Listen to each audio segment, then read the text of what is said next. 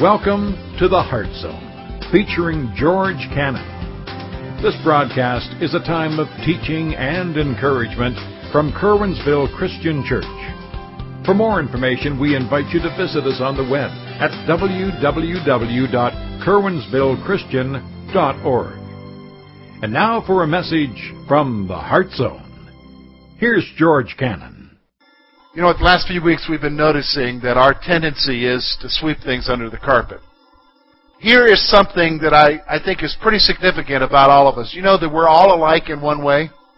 So what do you mean? We don't look alike. Isn't that great? We all look alike. That's wonderful, isn't it? Some of you are saying, boy, I'm glad I don't look like you, George. Well, I'm glad I don't look like you either. But we are alike. And here's how we're alike.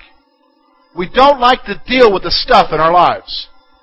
We don't like to deal with the stuff in our lives, and we specifically and especially don't like to deal with the sin in our lives. The stuff that we know that we're doing that's not right.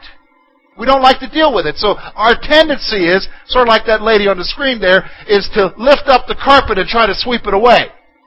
We try to conceal it. We try to hide it in our lives. And we've been looking at how First of all, that's an age-old tendency, isn't it? That's a tendency that we got from our great forefathers. You know, we're all family here. We all share the same grandmother and great-grandfather, Adam and Eve. And that was their tendency, and they passed that tendency on to you and I. We try to conceal our sin, and, and it affects us. It affects us doing the will of God. It affects the church. Now, we're going to go one step further today, and we're going to go to Psalm 32. It's, it's a psalm you may not realize that is connected with the sin with Bathsheba. You remember that sin? A lot of you say, well, isn't that what Psalm 51 was about? Yes. Psalm 51 is about that sin. But so is Psalm 32. Psalm 32 is a reflection that David has concerning the sin he carried and dealing with that sin. And he, he's going to, in fact, if you look at your Bibles, You'll notice Psalm 32, right under it, it says, a psalm of David. Some of your trans- translations will say a Maskil. Uh, the translation of that is a contemplation. These are instructions. This is part of the Word of God. These are instructions because this was a song to be sang. Do you realize this is, we're reading a song here? This was a song, and so David is saying it as an instruction to the people who are singing this song, this is something you need to think about. This is something you need to contemplate. I'm getting ready to tell you something serious, something that you need to apply to your lives, because I want you to understand that sin affects you. Especially when no one else knows but you.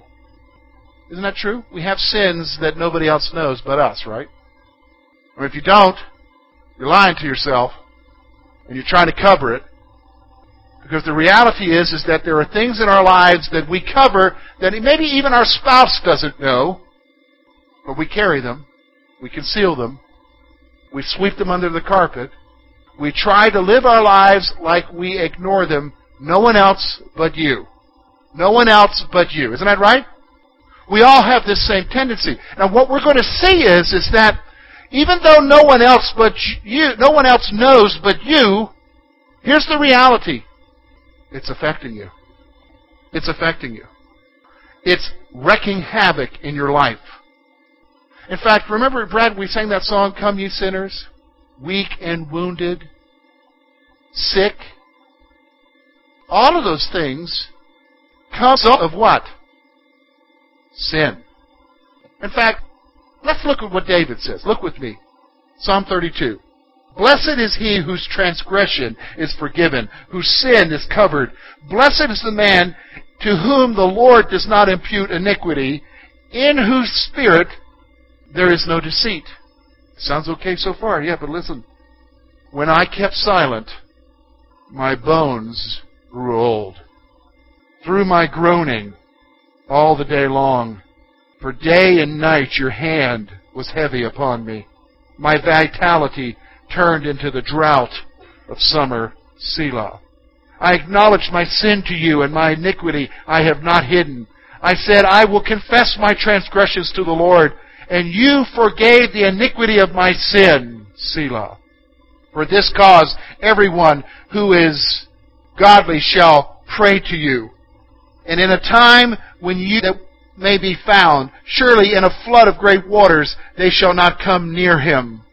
You are my hiding place. You shall preserve me from trouble. You shall surround me with songs of deliverance, Selah. I will instruct you and teach you in the way you should go. I will guide you with my eye. Do not be like the horse or like the mule, which have no understanding, which must be harnessed with a bit and bridle, else they will not come near you.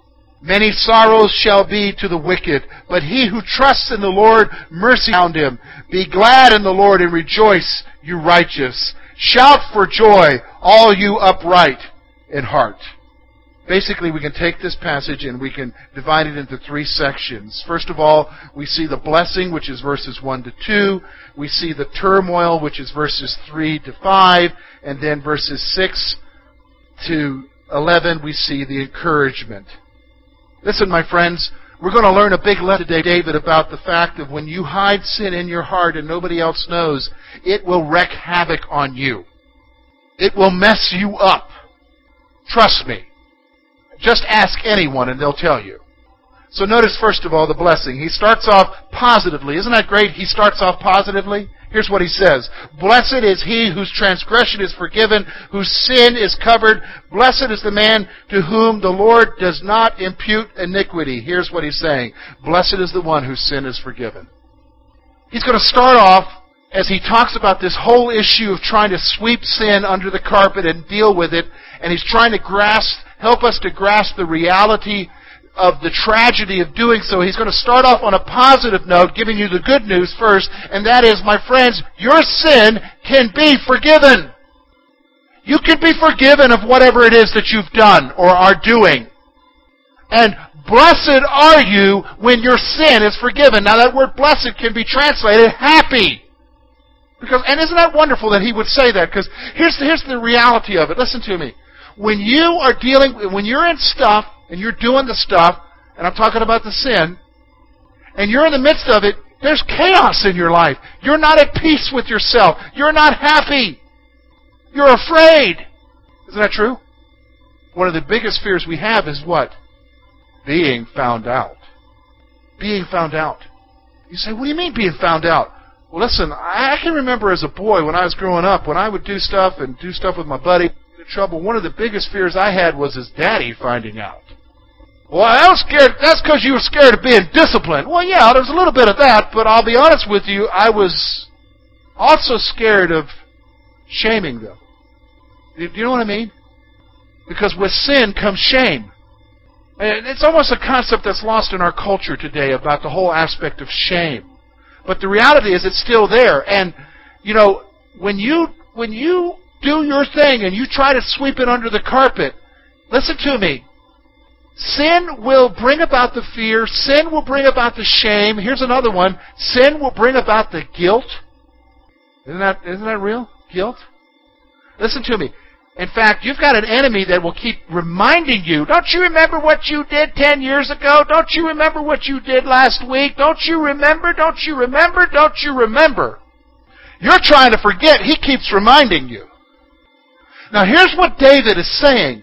Here's the reality you've got to grasp about the issue of forgiveness. Happy is the one whose sins are forgiven. Why? Because the fear, the guilt, the shame, the turmoil are dealt with. Happy. In fact, here's listen, he, he uses three different statements here. Look with me, verses one and two. First of all, the transgression is forgiven, so that's that is your your offense against God. A transgression is a is is a Something that was done against God's law, against God's way. Here's what it says. Whose sin is covered. Here, here you are, you're trying to cover it yourself. Listen to me, remember that's why you sweep it under the carpet. You're trying to cover it yourself, and you're not doing a good job. Have you noticed, ladies, when you when you sweep, you know, uh, you got company coming over, and you got a big pile of dust, and you said, "Well, what am I going to do with it?" You put it under the carpet, and then there's a big lump there. Like they're not going to notice that lump. It would have been better if just let the dust lay around rather than pile it all in one little pile, right? We don't do a good job covering stuff, do we? We don't. And, and here's the problem. Listen to me. But there's one who can. There's one who can cover our sin. There's one who can do it through the blood of Christ. And so notice what he says there. Whose sin is covered. Blessed are you when you go and are forgiven and your sin is covered by Jesus. And here's what he says. To whom the Lord does not impute iniquity. What does that mean? The word is to impute means to give. That is that, that God says, I make you as you're bad. What does that mean, George? Well, some of you already live that way. You think God looks at you like you're some kind of schmuck. You're some kind of loser because of what you've done. Here, forgiveness says that God doesn't impute to you iniquity. He imputes to you, what does the Bible say? Righteousness. He looks at you as if you were clean, as if you're just like Jesus. Isn't that wonderful? That brings happiness. This is how he starts off his song, with a happiness thing. Now, here's the other thing he tells us, and it's the last part of verse 2 and in whose spirit there is no deceit in the world is he talking about there? Is he talking about me being a liar? Here's what he's saying. Blessed is the one who does not cover his sin. See, because verse 2 is this transition, there is no deceit in him, is the transition point to when we get to the turmoil. You understand what I'm saying? Verse 2 is the transition to verse 3. The last part of verse 2 is, is blessed is he who does not what? What does he say there? whose spirit in whose spirit there is no deceit. Well, now what does deceit, deceit have to do with the turmoil? Here's what he did. When you cover your sin, the chances are you're being deceitful about it. In fact, let me just remind you of something. When we lie, why do we lie? Anybody? Why do we lie? Because we like lying? Well, I had a friend who once said that lying is an abomination unto God, but a great help in a time of need. That's why we lie, isn't it? Lying is to help us what? Cover. And when you're trying to hide your sin so that no one else knows but you, you are more and likely practicing what? Deceit. So here's what David is saying. Blessed is the one who is forgiven, but he goes one step further and says, Blessed is the one who is not going to try and cover his sin himself he's going to go to God and find forgiveness. And say, wow, that's a pretty great way. Well, it's wonderful. Let's stop. Let's go home. No, no, no. We can't go home yet. Because there is verse 3, 4, and 5. Because now David's going to tell you why it's so important that you don't cover your sin. Look with me. We'll read what he says here again. And then I want you to notice something here. He, he, he has two things that happen. If you look at your Bibles, verse 4, at the end of verse 4, there's an interesting word called Selah. And at the end of verse 5, there's another interesting word. Their same interesting word. Again, it's Selah. It is a poetry it's a poetry word that is used here, Hebrew poetry word. What it means is for you to pause, pause for a moment, and think about what you just said. Selah means to pause and to think about what you just said, or just what you've read. Because this was a song or what you sang. Here's what he's saying here. Two things. Number one, Here's what he's saying, verse 3 and 4. When I kept silent, my bones grew old, through my groaning all the day long. For day and night your hand was heavy upon me. My vitality was turned into the drought of summer. Selah. Pause and think about what he's saying. Here's what he's saying, if we think about it. Sin affects you physically and spiritually. Listen, you may be really good at covering what it is that you're doing. You, do you understand what I'm saying? You may be very good at it. You, and we can be good at it. I mean, the reality is, is half the stuff we do nobody ever finds out about. And you can be good at it. And you can cover it, but the reality is you can't cover it because sin won't be contained.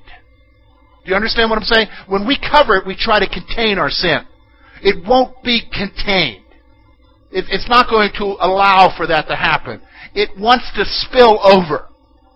Do you, understand what I'm saying? It wants to just blow up in your life. And so what it's going to do is it, it wreaks havoc inside of you. So it affects you physically. This is what David is saying. Look at here how he describes it. He says, my bones grew old. I mean, his, his body was aching because of what he's carrying. And what he says, through my groaning all the day long. I mean, he's in agony over it. He's carrying it. He's covering it. Now listen, let me explain something to you. this is why we believe this psalm is connected to David's sin to Bathsheba, because you remember, Bathsheba came and said, I'm pregnant. He sends for Uriah. Uriah comes. They try to get something. You know, he tries to hook him up with his wife. It doesn't happen. So he sends word to the commanders of the armies, wipe him out, put him on the front of the line, let him be killed. As soon as Uriah's dead, he takes Bathsheba as his bride, so it looks like everything's okay. And it's just one of those rare instances where the baby comes in six months. What was happening is David was trying to cover it. So by the time the baby is born is when he gets confronted by Nathan. So he's carrying this sin. Let me just describe the sin to you. I want you to think about who your best friend is. All right? I want you to think about that you stole your best friend's spouse. Not only did you steal your best friend's spouse, you then work it out so that your best friend is knocked off, murdered. Then when and, and this we're not just talking any old best friend because you know we have friends and we have friends. We're talking about somebody that literally is one of your mighty men, one of the men who would do anything for you, who loves you and honors you, who was there for you thick and thin. And so you get him knocked off, and when he's knocked off, you allow for a period of mourning, and then you take their spouse to be yours. And then you don't tell anybody. You cover it up, and you internalize it. Now do you understand why David said, My bones ache, and I agonize? See, sin affects you physically and spiritually, my friends. There is a turmoil that goes in your life. In fact, this is the point that James is making in James chapter 5. James chapter 5, we'll, we'll quote it all the time, you know, about calling for the elders to heal the sick. Listen to what James chapter 5, listen to me, verse 14 and 16. Is any, any among you sick? Let him call for the elders of the church and let them pray over him, anointing him with oil in the name of the Lord. And the prayer of faith will save the sick and the Lord will raise him up. Now listen to this. And we usually stop right there. But James goes one step further. Listen to what he says. And if he has committed sins, he will be forgiven. Confess your trespasses to one another. Pray for one another. That, what? You may be healed. What's James saying here? There is a sickness that's caused by sin. And the cure, my friends, is confession. See, here you are. You're doing something, and you're covering it. You're covering it. You're covering it. But I'm going to be honest with you. Sin will not be contained. It's sort of like taking. You ever, you ever seen these kids? They take a Pepsi. They, they get a 20 ounce Pepsi and they unscrew the Pepsi, and then they get, Daddy, can I have a Mentos? You know, it's one of those uh, white little candies that's the peppermint. It helps you with your breath and everything. And then they drop it into the, the Pepsi, and you see what happens then? Whoosh! Just explodes right out of the bottle. But that's the way sin is. Sin will not be contained. And if it's not going to affect others outwardly, it'll affect you inwardly. Listen to what I said. You may want to write that one down. If it's not going to affect others outwardly, it will affect you inwardly. And isn't that the reason why we cover it? Because we don't want to affect others. Isn't that right? Well, if they don't, if they knew, then, then they'll be upset with me. If they knew, then I'll hurt them. I, listen, here's what I'm saying. Sin will hurt somebody. Sin will hurt somebody.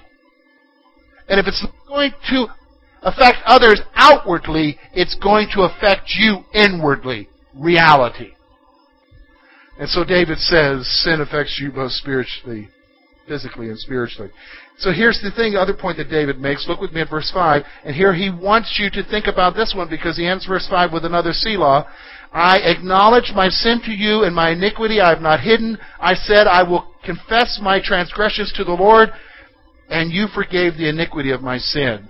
Pause and think about that. Selah. Here's what he says. Sin must be acknowledged before God. Sin's got to be acknowledged. Here's our thing. It's like, oh yeah, I stumbled, I fell, and, and well, but you know, I'm going on. And so I'm going to go on. I'm going to go on with life. I know I messed up back here, but I'm going to go on with life. But here's the thing. It doesn't stay back there. Sooner or later, you got to acknowledge it because it follows you. It follows you. It will not leave you alone. It follows you. And so you've got to acknowledge it before God. Now, here's the thing. Now, here's the lie that we operate under, but I want to tell you the truth first. The truth is, is God wants us to acknowledge it. He wants you to come to Him. He forgives. Isn't that what we just started out with? Blessed is the one whose sin is what? Forgiven. But here's the lie we operate under. Because I've operated under it. Oh Lord, it'll change my relationship with you. God, you you won't answer my prayers. First of all, that one's a lie because he said, if you regard iniquity in your heart, I won't hear your prayers. Confessing him is not going to affect your prayer life, it'll help it. Hear what I said? Confessing will not hurt your prayer life, it'll help it. And so we operate under this lie. And the reality is, is we've got to acknowledge it. So now we come to the third section, which is the encouragement. Look with me, verse 6 through 7. Here's what he's telling us, he's encouraging us to do. For this cause everyone who is godly shall pray to you. In a time when you may be found, surely in a flood of great waters, they shall not come near him. You are my hiding place. You shall preserve me from trouble. You shall del- surround me with songs of deliverance. Here's what he's saying. Again, Selah, pause and think about this. Here's what he's saying. Seek the mercy of God. Here's what he says. Seek the mercy of God. Seek the mercy of God. Because here's what he's saying. Anyone who prays to you will be found. Even in the midst of all kinds of problems, great floods of water, you'll be found. Here's what he says. You're my hiding place, God. See, here's the encouragement. Yeah, you're covering it, so quit covering it because He loves you. And if there's anyone who you can run to, even in spite of what you've done, it's God. Isn't that wonderful? You can run to Him. You can hide in Him. You can find your refuge in Him. Isn't that interesting? The Bible describes God in those kinds of terms. A hiding place. God is our hiding place. He's our refuge. He's another the psalmist another psalm says he's our strong tower that we can run into, our fortress. Seek the mercy of God. Seek His mercy. Quit trying to cover it. Seek the mercy of God. He wants you to think about that. And then look at verse 8 and 9. Here's the next point. Here's what he says. I will instruct you and teach you in the way that you should go. I will guide you with my eye. Do not be like the horse or like the mule, which have no understanding, which must be harnessed with a bit and bridle, or else they will not come near you. Here's what he's saying. Don't wait for God to deal with you. Don't wait for God to deal with you. God wants to be merciful to you. God wants to show mercy to you. In fact, my friends, this sermon is God showing you mercy. Did you hear what I said? The fact that I'm sharing this with you is part of God's mercy to you to get your attention, to quit trying to cover it, to quit trying to live with the turmoil of what's going on in your life because of stuff you're doing. He's saying to you, listen to me, deal with it before I have to deal with you. Because a loving Heavenly Father will deal with you. And my friends, his woodshed is something different. Don't let him take you to the woodshed. Isn't it wonderful that there's no Selah after verse 9? but we do need to think about it, don't we? And then listen to this. Here's, here's the other one. Verse 10 through 11. Many sorrows sh- shall be to the wicked, but he who trusts in the Lord, mercy shall surround him. Be glad in the Lord and rejoice, you righteous and shout for joy, you upright in heart. Here's what he says Find your sufficiency in Christ. You know, in fact, that last point is so real, you've got to grasp it. Because here's what happens. When it's nobody else but you, when no one else knows but you, you're doing everything you can to cover it. It takes energy. It takes a lot of brain power. It takes a lot of lies. In fact, it takes a lot of brain power to remember the lies so they all kind of work together instead of against each other. You know what I mean? And you will expend so much energy trying to cover it up, it will waste you away. Isn't that what David was talking about? My bones ached. You got to find your sufficiency in Christ instead of yourself. You got to find your sufficiency in Christ and His forgiveness. He will forgive you. He will forgive you. He will forgive you instead of yourself. Your joy. You ever notice that when you're trying to cover it, there's no joy? Have you noticed that? Joy's gone. But when I find my sufficiency in Him, I can sing songs.